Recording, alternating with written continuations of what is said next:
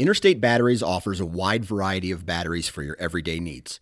Stop into one of their thousands of retail locations and talk with a battery specialist about batteries for your truck, trail cameras, and even those weird batteries for your rangefinder.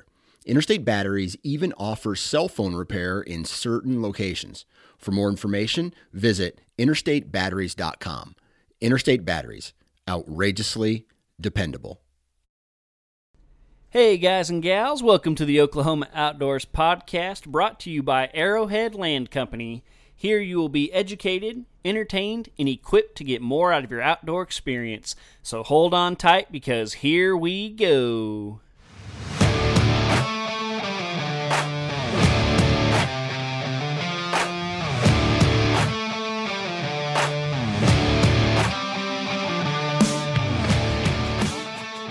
What's up, folks? Welcome to the Oklahoma Outdoors Podcast. I am your host, John Hudspeth, and I am so glad that you are with us today. We have a great show lined up.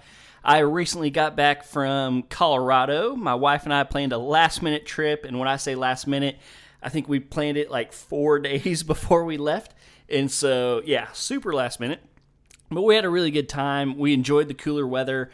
Uh, we ended up going to Colorado Springs, and like in the actual town, it wasn't that much cooler, honestly, than here. It was like still low 90s or something.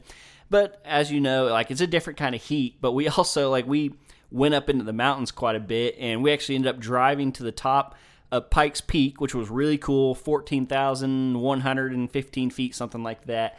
And I kid you not, we're up there some weather was moving in. We were kind of getting a little nervous, trying to figure out if we should, you know, go back down or not. And ended up not getting too bad, but uh, I started feeling a few drops, and some of those drops actually turned into snowflakes. And so it was, uh, I guess it was late July at that point, and uh, and we had a few snowflakes. So I'm sitting there in my t-shirt and shorts, just soaking it in. Like I was like, yes, this is what I've been needing. This is why we came so yeah, so that was a great trip. Uh, we were only there two days, really. We uh, we flew out. When did we fly out? We flew out Thursday and came home Sunday. So we had a full two days there.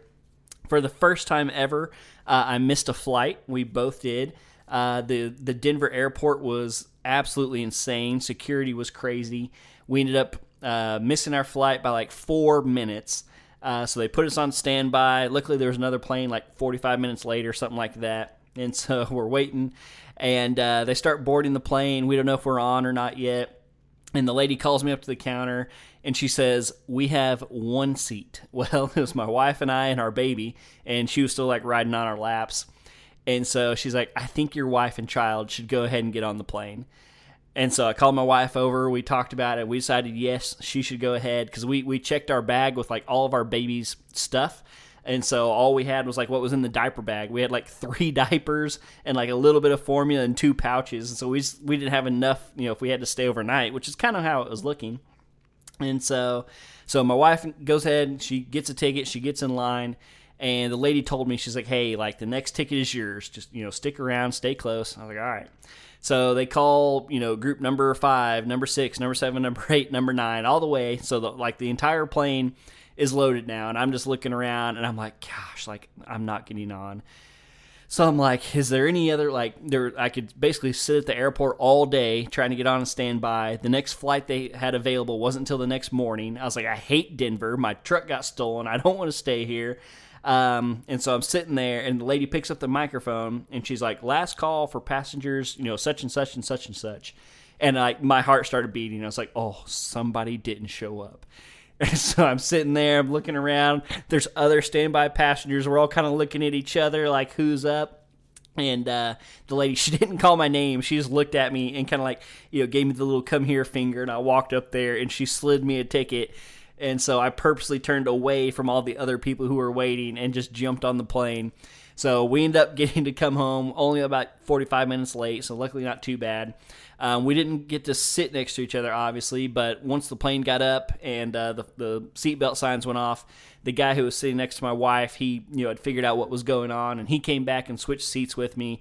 So we ended up getting to kind of finish the flight together. So all that to say, it ended up for for what happened, it really ended up working out about as good as it could, and so that was super good. So we had a great time.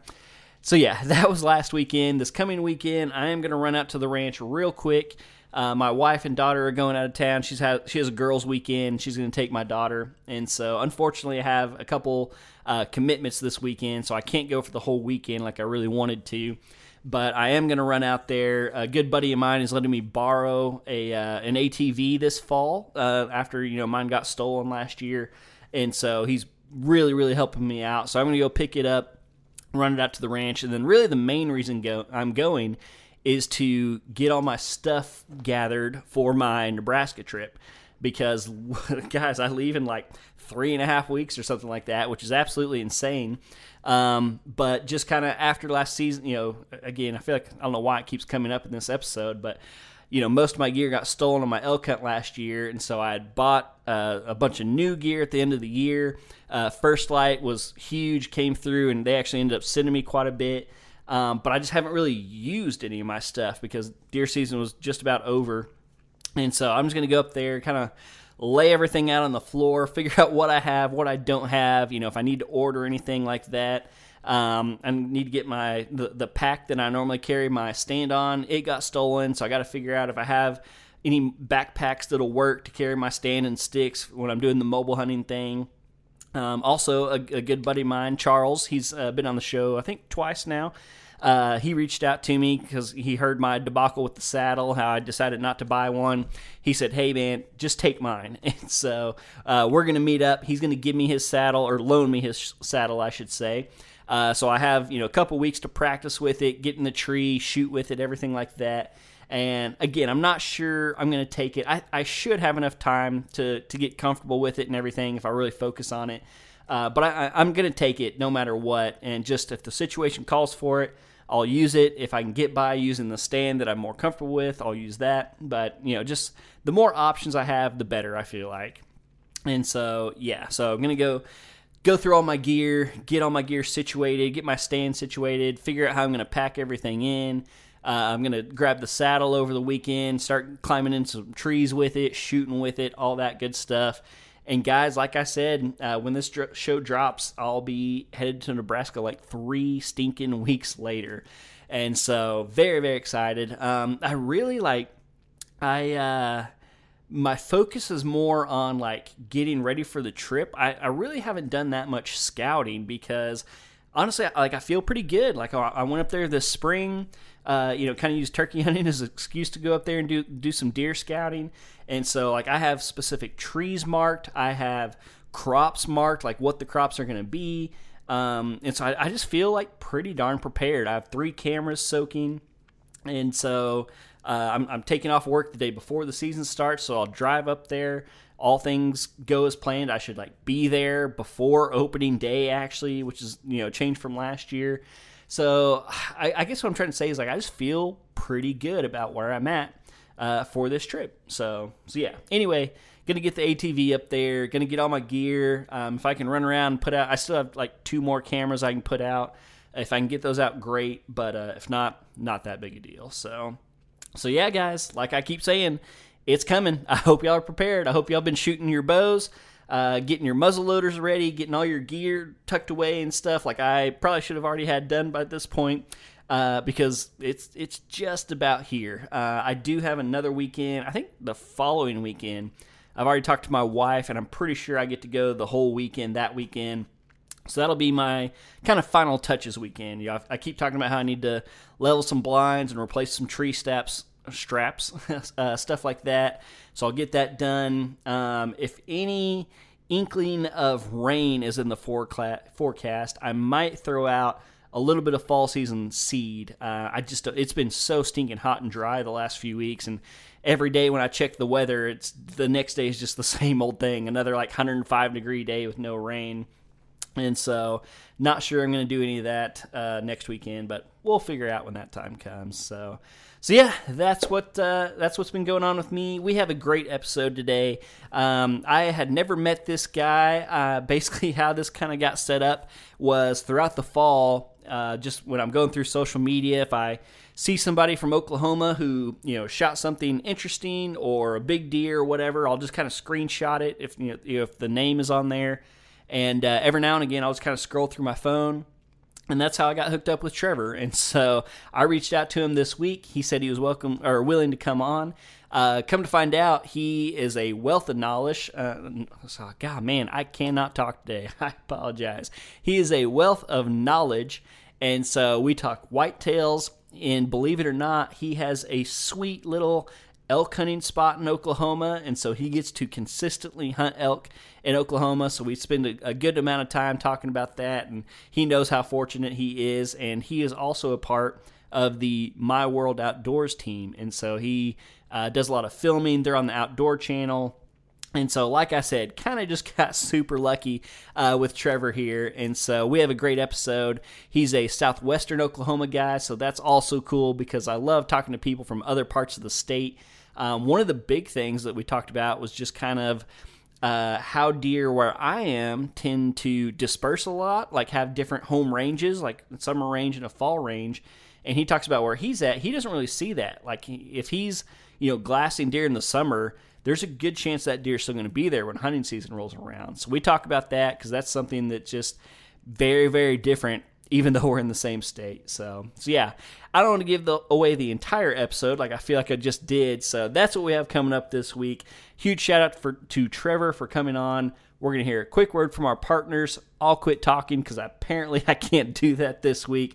And I hope you guys enjoy the episode. So we're going to hear a quick word from our partners, and I'll get to the episode right after this. There is truly no place like the great outdoors in Oklahoma.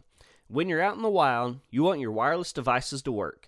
Unlike other carriers, Bravado Wireless believes that coverage in rural areas is important so that you stay connected. With competitively priced plans and coverage where you need it, the mission of Bravado Wireless is to keep you connected no matter where you are. Visit bravadowireless.com or check them out at one of their retail locations. Bravado Wireless, the power of connection. Hey everybody, welcome to today's show, and today we're welcoming in Trevor Johnson. How you doing, Trevor?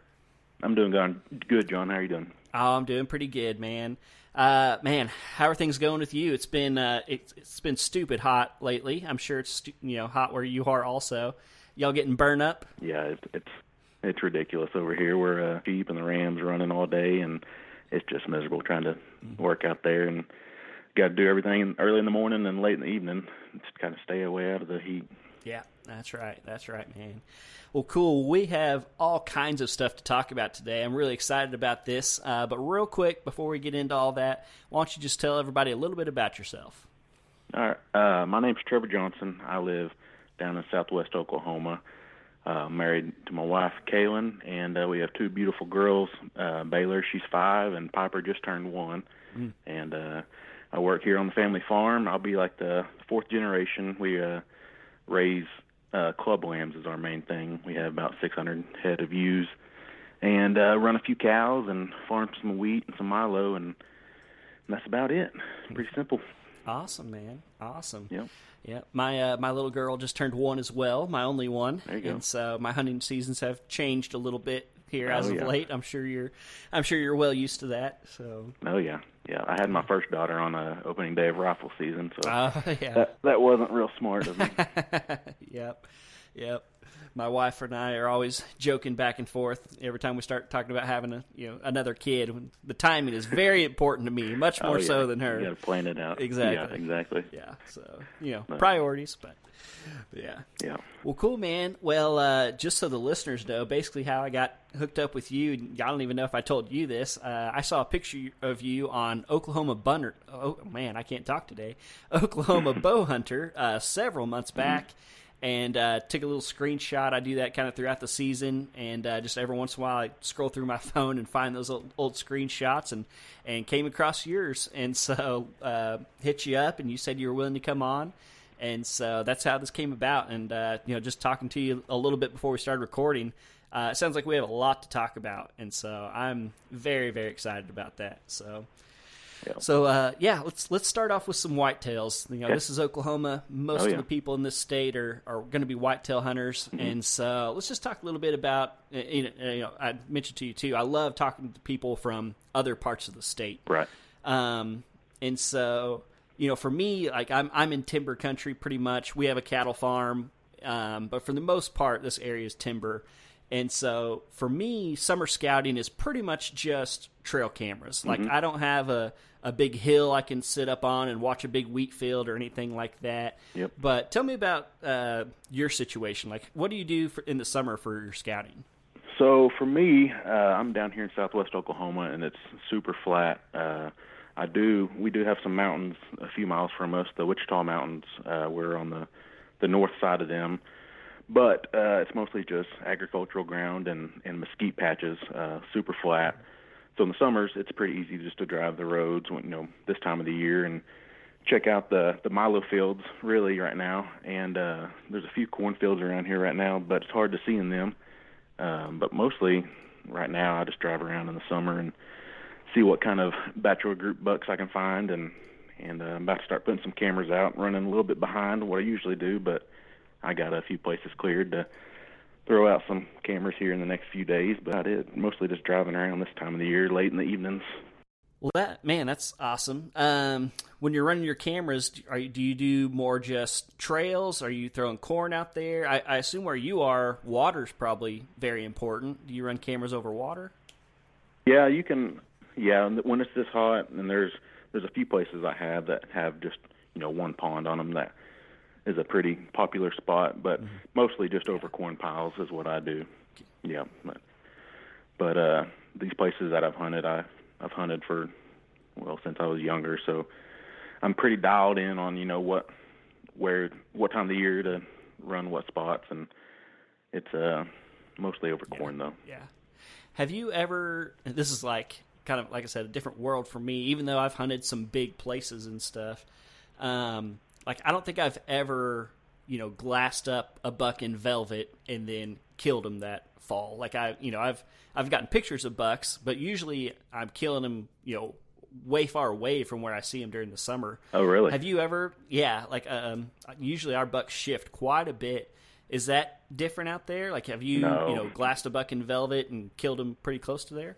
I've always wherever I see these bucks right now is where you know they'll be first part of hunting season for sure.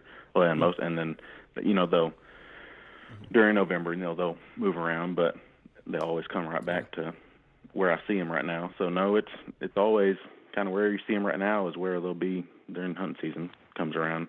Yeah. That's that's weird. Yeah, I'm I'm jealous actually. Uh, you know, one- one thing it was kind of cool. I got to learn. Uh, we we sold this place. Uh, I don't know. It's been four four years ago now, I think. But uh, we had a piece that was pretty long and skinny, and it just so happened it ran north and south, and it just so happened that it had a creek that basically ran down each side, one on the east and one on the west. And you know, we we had like a mile of each one of those creeks and I had this one feeder on the north end. And during the summer, I'd get a picture of tons and tons of different bucks on this one feeder. And then right about the end of September, early October, it's like those bucks just picked a creek and went south. and then that's where I would hunt them. I, you know, I was hunting them like three quarters of a mile from where I had them all summer. Really? And so, you know, it was cool because our, our place was big enough that I could kind of watch them do that shift. Um, but yeah, I'd- they'd always go about you know half to three quarters of a mile, and then that's where their fall range was. so That's weird. Yeah. Yeah, I mean, right right around here, I've I've always noticed that right where you know you you see them this part of the year and start getting trail camera pictures of them. That's where you're if you're going to kill them, that's where it's going to be mostly. Interesting, interesting. Yeah. So let me ask you this: uh, You mentioned you're kind of in flat, you know, mesquite country. hmm Do you do much ground hunting, or do you, you know, ha- like I'm assuming you don't have many tree stand setups, and that's something that I No, struggle with. I have zero Okay. zero tree stands. Gotcha. All right. Well, I definitely. There's a I've tried to find some big mesquite trees, but you're then you're only six feet off the ground, and I'm a big guy and I stick out like a sore thumb, so Gotcha. it don't work work real well. But yeah, here in the last few years, I've started doing more, uh, mostly during the rut, hunting over a decoy, having a having a uh, ultimate predator decoy on my bow, and trying some lockdown setups like that. My buddy uh, Brandon, uh, he started doing that, and I saw him have some success, and it's it's pretty cool to try that out. But but uh, mostly just out of ground blind and uh, on trails or over corn is what I usually do. man that the whole decoy thing again being kind of where i've always hunted that's just something i've never really got to experience Um, I, I'll admit, I, was, I started watching, you know, Whitetail Adrenaline a few years ago and got all amped up and went and bought a decoy. And, and I usually pull it out, you know, two or three times a year. But um, usually where I am, it's just so, it's such close quarters that I just Yeah. feel like it's not super effective. Right. Um, but uh, man, that's so. Do you use? You said you have one that uh, attaches to your bow. Do you use? Have you ever used one that you like set out in the field, or you Yeah, just, just have run with I have both the of bow? them. Usually, Okay. what the last couple of years, what um, I've seen uh, my buddy do, and that have seen success from him, he'll have a you know a buck out in the field, and then he'll set up you know at the, in a cedar tree with a, a doe decoy on his bow, and it looks like you know a doe bedded down with a with the buck out there, just watching it, and uh, he'll start doing some rattling and calling, and he killed a a really nice buck here. Oh, it was last year, I believe. That uh, he was just sitting out in the open. He wasn't even a cedar tree, and had that on his bow and that decoy out, and it came all bristled up and ready to fight. And he shot it like 15 yards, and just a stud mature deer. And it was that's kind of what opened my eyes to it, and it's just really cool whenever they come in ready to fight like that. Mm-hmm.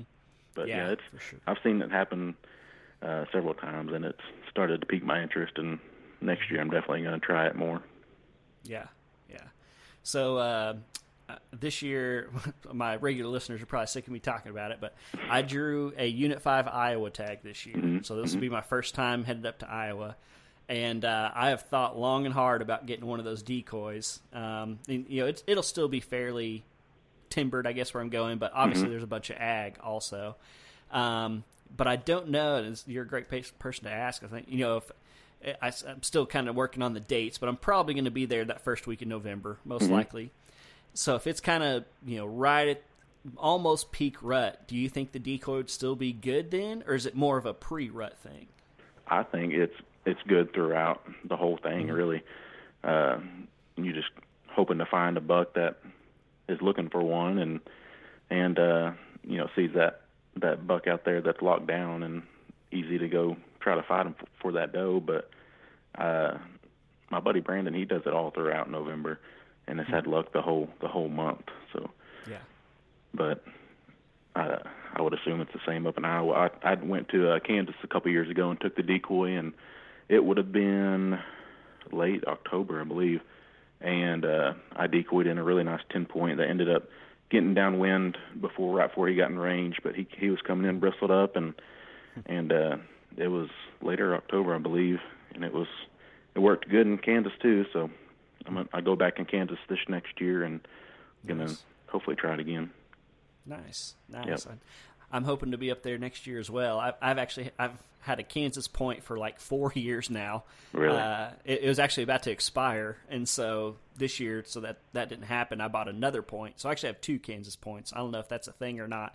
Um, but this year I already had so many trips planned, and it seems like every year I, you know, I'm going out west to elk hunt or. Uh, you know, this year because I drew Iowa, that's pretty much taking up all my spare vacation time because I want to really dedicate to that hunt. But Oh, yeah. uh, I'm thinking next year Kansas might be on the books, and so Yeah, uh, I, I didn't get drawn out last year, and I have just got a point, and Mm-hmm. this year I got drawn out. So hopefully, I can get one on the ground.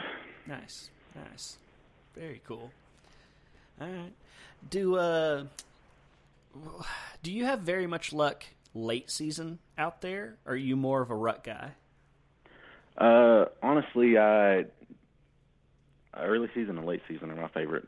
Mm-hmm. Uh, I kind of hate the rut, honestly, just because all them bucks just go crazy and Uh-huh. you know get killed by neighbors. But uh, no, I've always seemed more dialed in on the early season and late season. Once you know they get on feeding patterns, Yeah, uh, they're just a lot more predictable. But obviously the rut's fun, and you know, it's, you see really cool things. But uh, no, I, I love late season. Once it, you know, they get rained down and start hitting the food again, they just get a lot more predictable. yeah, yeah. I, this sounds crazy to a lot of people, but I've killed more mature bucks in January than I have in November. Um, I, I absolutely love the late season. Um, Yep, I do too. Yeah, I've I've had pretty good luck uh, the last couple of years during muzzleloader season, um, but uh, I, I you know I'm typically saving like usually I'll kill one buck with either a muzzleloader or a rifle, and I'm usually Mm-hmm. saving my other tag to, to archery hunt because I do a lot more bow hunting and um, Yeah. and so uh, so yeah I I love the last two years I've killed a buck December 28th same day same stand actually Yep. um, and I've killed several on the first fourth eighth you name it so Yep. Yeah, Um, I just love the late season nasty weather, cold front, snow. yeah Just always get some mature bucks Yeah. on their feet. yeah do y'all I assume y'all have a decent amount of ag ground around you is that what you're focusing Yeah, we get, on we have a lot of lot of yeah, yeah, just transition points from bed to to uh, food and it's, it's just pretty simple that time of the year. It seems like, Mm-hmm. and they're all kind of where where they are is where they're going to stay for the rest of the hunting season and and uh and also like it just because you know what survived. You get you get out there that time of year when most people are kind of done around here at least are kind of done hunting. There's not a whole lot of bow hunters around here, so mm-hmm. and it sometimes it's hard for me to want to kill one, you know, December or January, just because I know they made it through the the tough part already, and unless it's just a you know one that I've had on my radar the whole time, it's sometimes hard to kill one just because I know it's survived the hardest part, and I want to see it the next year. right right But no, I love late season hunting. Yeah. Uh, I, I'm going to assume y'all probably have a pretty high deer density over there. Would Yeah, we've got a lot of deer. Yeah. Yes, sir. How do, how does that play into late season? Because that's one thing that I, I almost kind of like where I'm at. We we really, especially the place I hunt now, we really don't have a very high di- uh, deer density. Like I, I'm in smack dab in the middle of cattle country. Um, Right. So lots of cattle farms. You know, there's still some scattered timber chunks and everything. We still get some good deer, but but we really don't have that many that many deer. Yeah. And so I feel like it kind of works as an advantage to me uh, in the late season. But uh, you know, I just I just picture a southwestern Oklahoma wheat field in you know December, January, and you, know, you may see fifty to seventy five deer. Yeah, that that's make- definitely. Does yeah, that make things more challenging? Yeah, it can. Uh, I mean, it, obviously, there's more eyes and more ears and more noses on you, but um, I mean, it's it is what it is, and I mean, I don't know if it's more challenging or not, but there are a bunch of deer that time of the year. They all kind of consolidate in the the food sources, and there are some big groups. But I think you know, if you were hunting them on a you know one field and just set up on the field, yeah, it'd be a lot harder. But if you're trying to catch them between and on on trails and stuff, you know, you don't have them in front of you the whole time. Mm-hmm. Yeah. But yeah, there are a lot of deer here. Yeah. I got a, a, a random question. So again, you know, my family we, we ranch, and so I'm I'm used to dealing with cattle, and I've had so mm-hmm. many people message me about how to deal with cattle and you know feeders and food plots and all that stuff. But I don't know if I've ever had somebody on who raises sheep, and so I want I want to ask from your perspective because I feel like sheep uh, they compete more for resources than cattle do. Like you know, cattle Yeah. are more grass, whereas deer are eating more you know shrubs and bushes. But I feel like sheep that's what they eat also. So talk Well- about kind of the relationship there. Yeah, um, luckily all our sheep are you know here on the on the farm and same quarter, you know, running in smaller grass patches, and and uh, I don't have to compete with them out in the, any of the hunting places that I am. I do have to compete with cattle a little bit, but uh, you know we don't have to compete with any sheep. But I would, I, it probably would be harder uh, having to hunt around sheep. I don't, I don't know if I ever have around Yeah. any kind of commercial sheep or anything. Yeah. But I hate hunting around cattle. I know that. I hate having to fence stuff off. And Yeah. if I hunt around, if I have a spot with cattle, I usually just rifle hunt it, and I don't even try setting up for bow hunting on it. Usually. Yeah, yeah, it's uh, it's a blessing and a curse. I tell people that all the time because you know most likely we wouldn't have the land if we Mhm. weren't Oh, using yeah. it for the cattle. And my Yeah. dad and my brother they don't really hunt. My brother hunts a little bit. Uh, my dad doesn't hunt at all, and so uh, you know I'm fortunate enough that one I don't have to compete with them, but two we do need land for the ranch, and so. Yep. Yeah. Uh, but I, I, yeah, I've always had to battle cattle because again, it doesn't really bother them if the cows get into the timber or into the Yeah. food plots, but it's not really any skin off their back, and Right. so I'm definitely, Yeah. definitely used to that battle. So yeah. awesome. Yep. Well, cool, man. Um, I'm trying to decide if I want to move on or uh, ask you any more whitetail questions. Um, you mentioned that you do some Oklahoma elk hunting, and so I definitely, definitely want to cover that. Um, any other deer topics before we move off of it? Oh, not that I can think of. Um, I had my best year.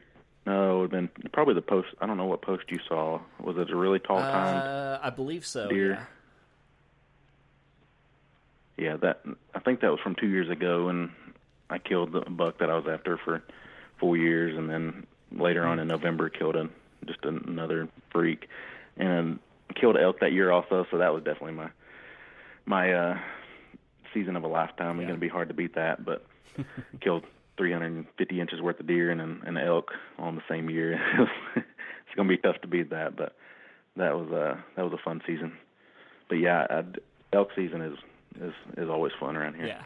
Well, I want to hear about that deer real quick first because, uh, again, my listeners are probably sick of hearing me talk about him, but I have a deer that I've been after for this will be my fifth season knowing about him. Uh, I, I passed him as a three year old five years ago, so he's now an eight and a half year old.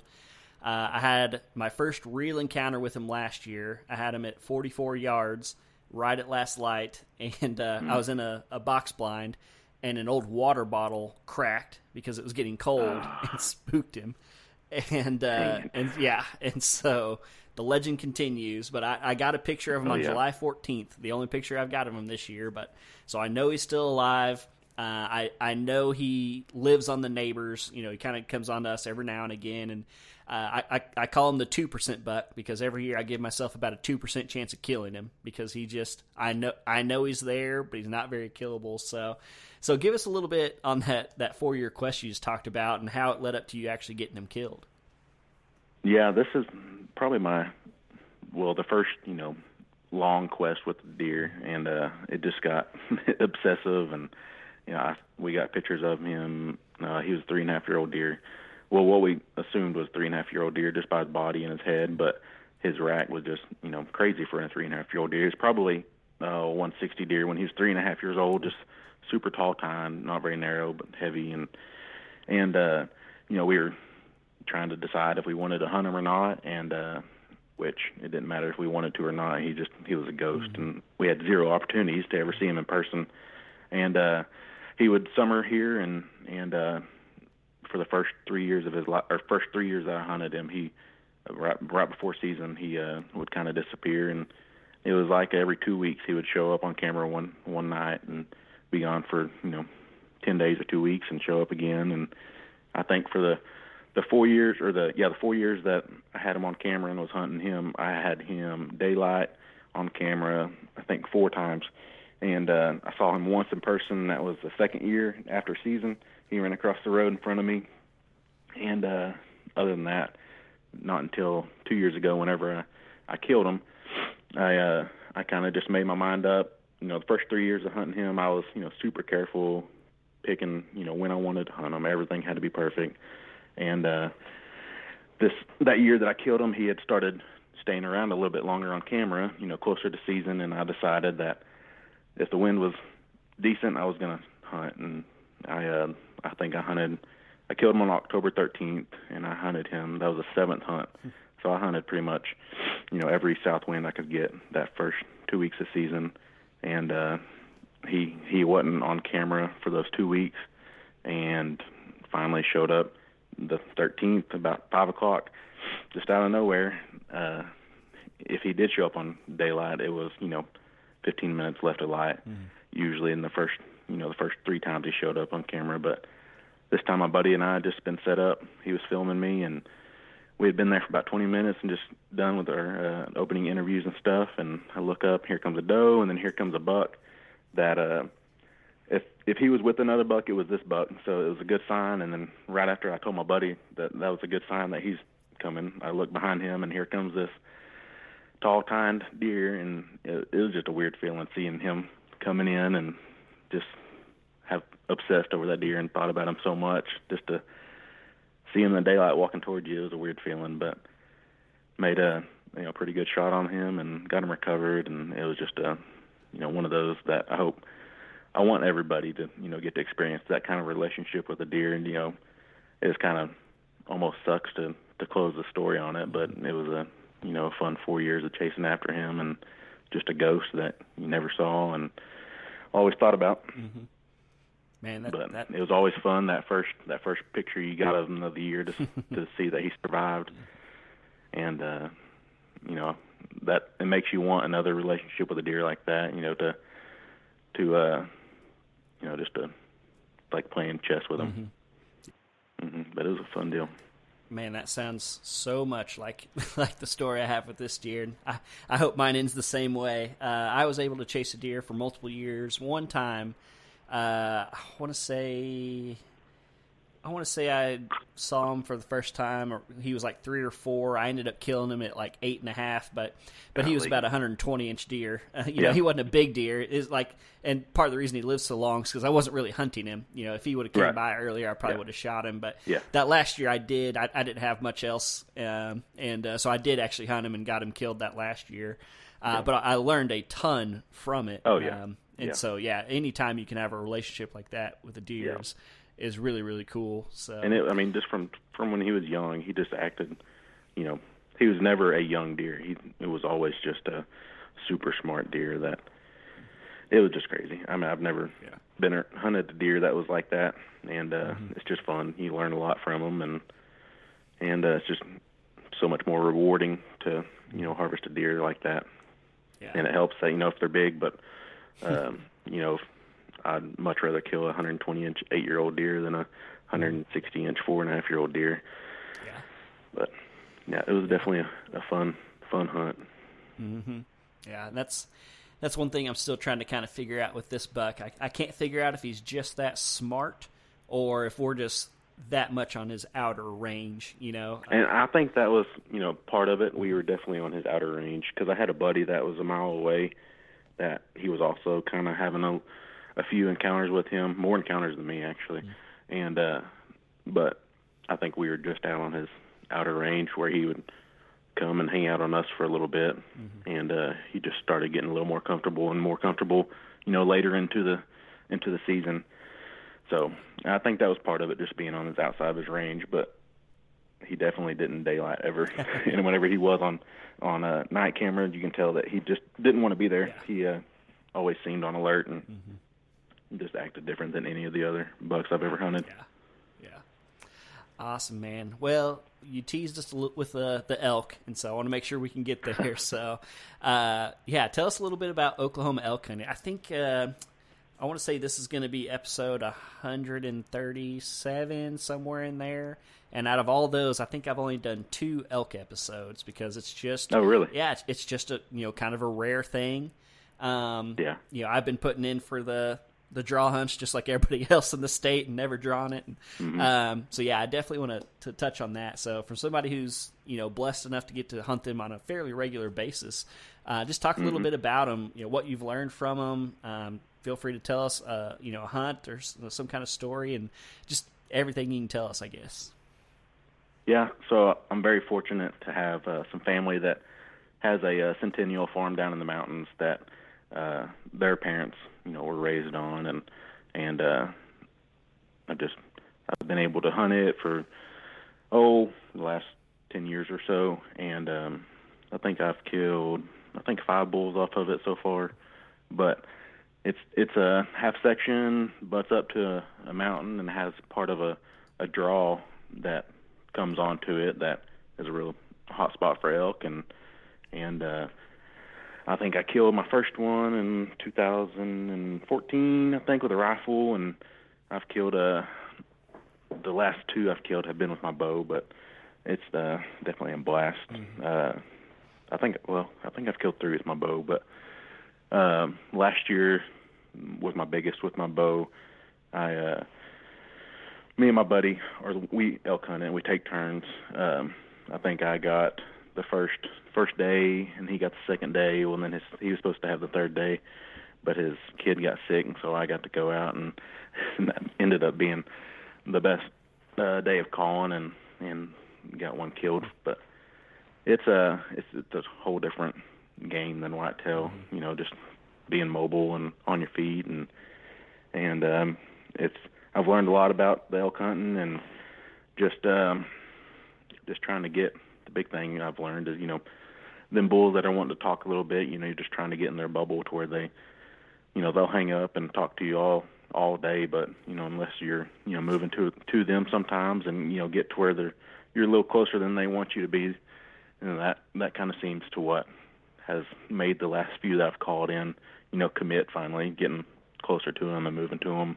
But it's a it's a different kind of rush. And uh, two years ago, I I killed one with the bow we called in, and it was like six yards on the other side of a bush from me, and uh, just stood there for a couple minutes, and I was finally able to took a couple steps and squeezed one, squeezed an arrow through a little hole in the bush, and it was 10 yards at most, but it's it's crazy, you know, having one 15, 20 yards away from you bugling. It's it'll shake you. Yeah. Now, it's a cool experience. I've I've done a, a decent amount of western uh, elk hunting. Like I went to school in Idaho and everything, and um, the the weeks everybody really wanted to be there was like the second to third week of September. That's kind of when everybody thought was the Mm-hmm. peak, and they were the loudest and stuff. But uh, correct me if I'm Mm-hmm. wrong. Oklahoma, the archery season doesn't open till October, right? Yeah, we're in the special Southwest zone. Uh, there's no quota for us, Gotcha. and uh, we have a, a short season. I think the rest of the zones, maybe one other one is different, but I think the rest of them are just like deer season, October one through January 15th, maybe. But ours this year, I think, starts October 7th in our zone, Gotcha. and uh, you have five days of bow season, and then rifle season opens up for four days. So October 7th through 15th, I guess it'd be maybe this year. Gotcha. And uh, you know, you're it always seems in the past that you're catching the you know the tail end of the rut for them, and you know after after uh, you know a few days of all the hunters out there calling, it kind of gets tough and they get quiet. But hopefully, you know those first two days they're really talkative and and uh, real responsive. But Yeah. I, we'll see. Yeah. it's it's they got moved back just a few days this year, I think, and so hopefully that doesn't hurt us too bad. Gotcha. Yeah, that's. Uh, I was curious. Uh, like I said, I just wasn't sure if they were kind of shutting up by then, or you know, maybe because nobody hunted them in September, that they're still being pretty vocal. So, do you? Uh, because I feel like pressure is probably a little less. Do you feel like they're not necessarily easy to hunt, but easier than maybe going to like an OTC unit in Colorado or Idaho or something like that? Uh, I'm sure it is easier, yeah, with a lot less pressure because I can tell, you know, once the hunters are out there for a few days, they definitely act differently. Yeah.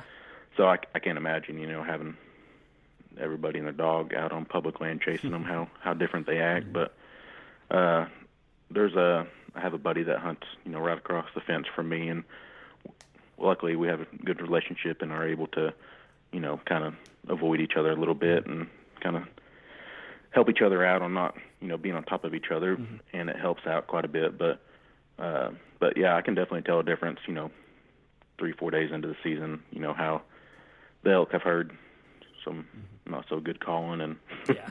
and uh they are a little bit hesitant. But usually those first two days uh, there's been some really fun hunts where you know you call in five or six bulls into your lap and it's it's uh it's definitely my favorite probably my favorite week of the year for hunting. Yeah, yeah. I can't imagine there's too many uh, world championship elk callers from Oklahoma. So I'm No. sure they, I'm sure I'm they hear some one of 'em. interesting things. yeah i do a lot of coyote calling and i just use one of my mouthpiece or my my uh, mouth calls Mm-hmm. and uh just try to halfway sound like a a cow Yeah. if you want me to bugle then you're gonna have to find somebody else Yeah. i don't do much bugling yeah, yeah. Uh, But- you know, again, I feel like you're kind of you know living a lot of people's dreams that have grown up here and get to hunt you know fairly often and stuff. Have y'all kind of Mm-hmm. reached a point to where you're like managing that land a little bit, or is it still kind of like first bull you see, kill it? Uh, or y'all trying like have you gotten to where you no pass we we we're all about yeah, yeah, we're all about management, especially Mm-hmm. on whitetail and getting to more, you know, since me and my buddy have killed a couple bulls, uh, we're definitely, you know, we're not shooting the Mm-hmm. first legal bull or, you know, really even the first decent bull. You know, we're trying to, you know, I, I don't think he killed one last year. I didn't kill one the year before. So, you know, we'll, we'll go a year without killing, you know, a bull, not just killing one to kill one. You know, we, we're, we have some good neighbors that are, you know, passing on the younger bulls and, you know, taking some cold bulls. So it's uh definitely trying to manage them a little bit. You know, just hunting the mature ones just like you would whitetail. But it's a it's a lot of fun. Yeah. What is a legal bull in Oklahoma? Uh, they have to have five on one side, I believe. Gotcha. Okay. Or well, for our zone at least, I think. I don't know about the other zones. Yeah. One side has to have five points, Yeah. Gotcha. but Do y'all? I, I mean, I feel like maybe no. Do y'all ever do any just kind of like basically whitetail hunting for elk? Like, do you have any like tree stands set up or blinds or anything like that? Or y'all trying to really just you know call them in like you would out west? during that first season, it's just kind of out west hunting, you know, just boots on the ground, you know, calling. Um, and then there's a season in December, same thing, five days of archery and five four days of rifle. And uh, if you're lucky enough, if we're lucky enough to have them on us still, they're kind of hitting, you know, ag fields by then, and there's not one close. So, uh, you know, you can kind of hunt them like you would deer, you know, over corn or you know, alfalfa. Um, but most part, it's just on the on the ground calling them. Yeah, yeah. Uh, man, that's uh, like I said, very very jealous. just like I'm sure a lot of Oh people yeah, are. But I, I know it- how lucky I am. yeah, Yeah. yeah, I'm sure you do. And you know, one cool thing is it seems like you're hearing more and more stories of elk popping up here, elk popping up here, and Oh, growing yeah. populations. Yeah, for and, sure. Um, I had a guy on who was fortunate enough to draw, you know, one of the tags out there. Um, I think that was last December, maybe December before last, and uh, he was just talking about how, like I said, you know, wasn't necessarily easy, but he just said, you know, you see so many elk, um, and so that is very Mm-hmm. encouraging to hear, and uh, you know, hopefully there'll be more opportunities popping up for everybody else soon. So, Yeah, they definitely are moving. You know, their range is getting bigger. We uh about three years ago we started having a bachelor group of bulls here about the house, and we're about five miles from the mountains. And uh once we were planting milo, they'd hang out in mesquite and eat milo all summer. But um, you know, that's and uh, they're just still moving north and farther north than uh they have ever. And you'll, every year you'll see them somewhere different than you than you ever have. So yeah, it's exciting to see. You know, here in ten years what what the elk will be doing and where they'll be. absolutely, I hope some of them stray into my part of the world. Yeah. Probably not down in the cattle country where I'm at, though. So. uh, well, cool, man. Well, you mentioned also that you are part of the the My World Outdoors team. Uh, why don't you tell us a little bit about that? Yeah, so 2017, I think it is. Uh, well, I didn't know at the time, but Brandon Adams, he was with Major League Bowhunter at the time. Uh, he was their producer. He uh, was doing his own kind of personal project. He was did this uh, series called Slammed, and it was uh, he hunted all five big game animals in Oklahoma with his bow in one year, or was trying to kill all five of them in one year, and um, he couldn't. He had an elk property lined up. It fell through, and then he was having a really hard time finding an elk property to to kill the elk.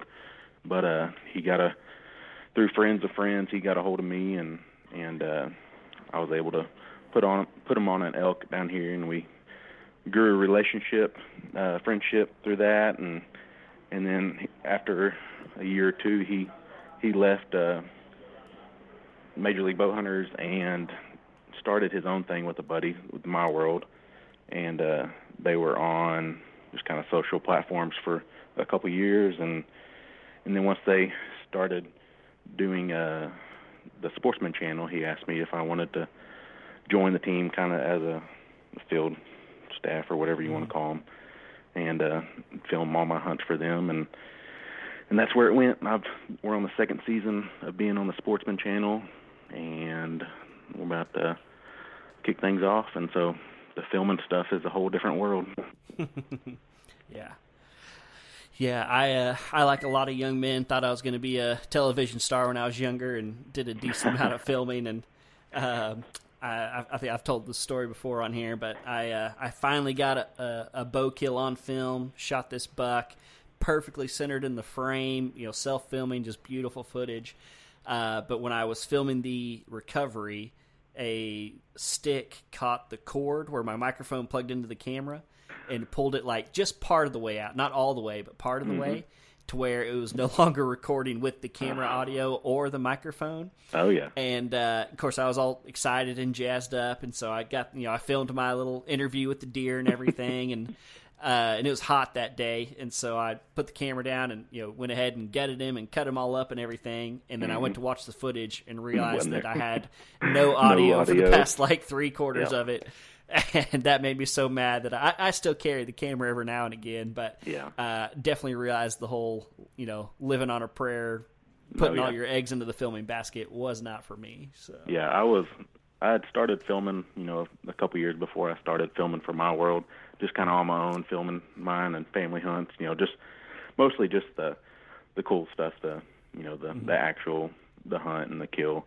wasn't doing a whole lot of interviews and stuff, but and once I started, you know, filming for my world, it's a whole different whole different world. Having to Yeah. worry about you know audio and making sure you're in focused and in framed and mm-hmm. all the interviews, all the checkpoints you have to hit, and uh, mm-hmm. it's it's fun though, but Yeah. it definitely adds a lot of pressure to the hunt. And I do a lot of self filming, so that makes it even harder. But it's a it's a challenge and it's fun. I enjoy it. Lots of lots of opportunities from you know getting to meet new people and go to different places and hunt different areas. So it's been a cool experience for sure. Yeah, yeah. Let me ask you this: Do you, when you're doing your filming, do you use any kind of bow-mounted camera, or is the footage just too shaky and everything to use? Uh, last year I got, uh, I think it was Tactacam. Mm-hmm. Uh, and I had it, in a stabilizer mount, but uh, I've usually if I run something on my bow, it's just a GoPro that's facing me for Mm-hmm. my, you know, reactions and stuff. I don't really care for uh, the, you know, outward facing, you know, views and stuff. They never really seem to turn out. They usually just have my big camera, you know, out Mm-hmm. on the deer, and then have several GoPros and stuff, you know, of different angles and from behind and stuff. It's I don't know. It's I, I've never really cared for the the mounted Yeah. cameras on my bow.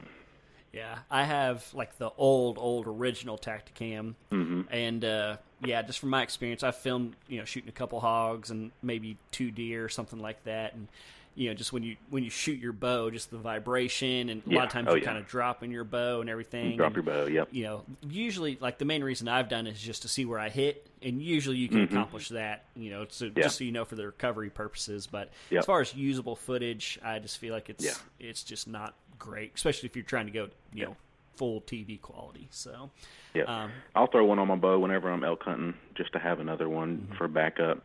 Uh, and last year ended up use getting able being able to use you know part of that bow footage, but um, yeah, it's there's a few places where you can use them, but I've never had much luck with them. yeah, yeah.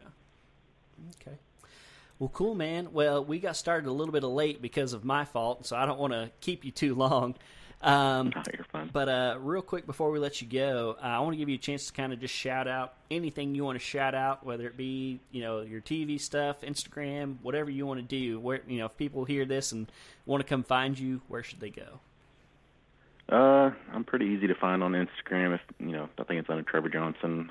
Uh, maybe Trevor T Johnson is my handle name. But um, if you want to look up My World Outdoors, we're on you know all social platforms, and we're on the Sportsman channel. Uh, just had our first couple episodes this year, starting up, and we've got a a really good year of content coming coming out. And uh, Brandon, one of the owners, my buddy, he uh, he did the Texas Slam last year, so he's coming out with you know another slammed uh, series on Texas, and uh, but really just the My World thing. It's it's uh it's been a lot of fun, and if you want to check it out, look us up.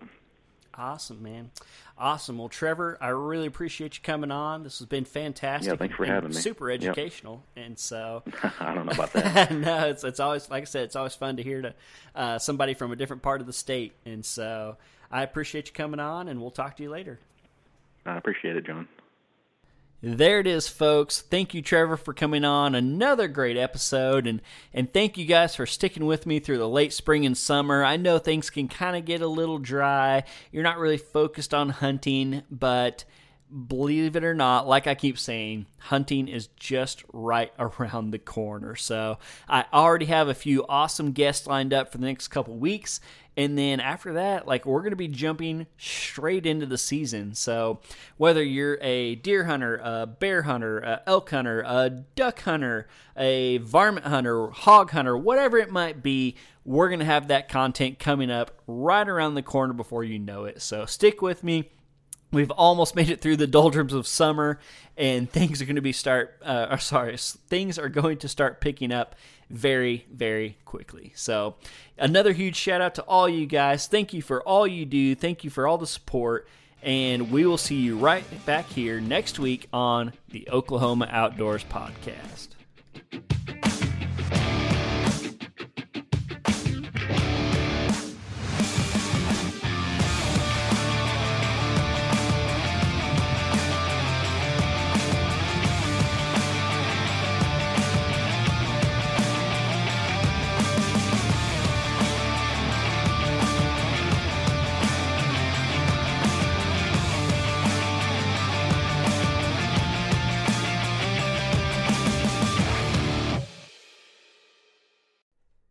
Have the right to the best wireless service.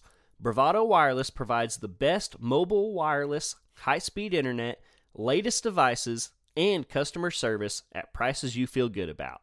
Bravado Wireless strives to put these values first and offer you the best wireless service available. See what they have to offer at bravadowireless.com or one of their retail locations in eastern Oklahoma. Let Bravado Wireless connect you to your family, friends, and business partners all over the world. Bravado Wireless, the power of connection.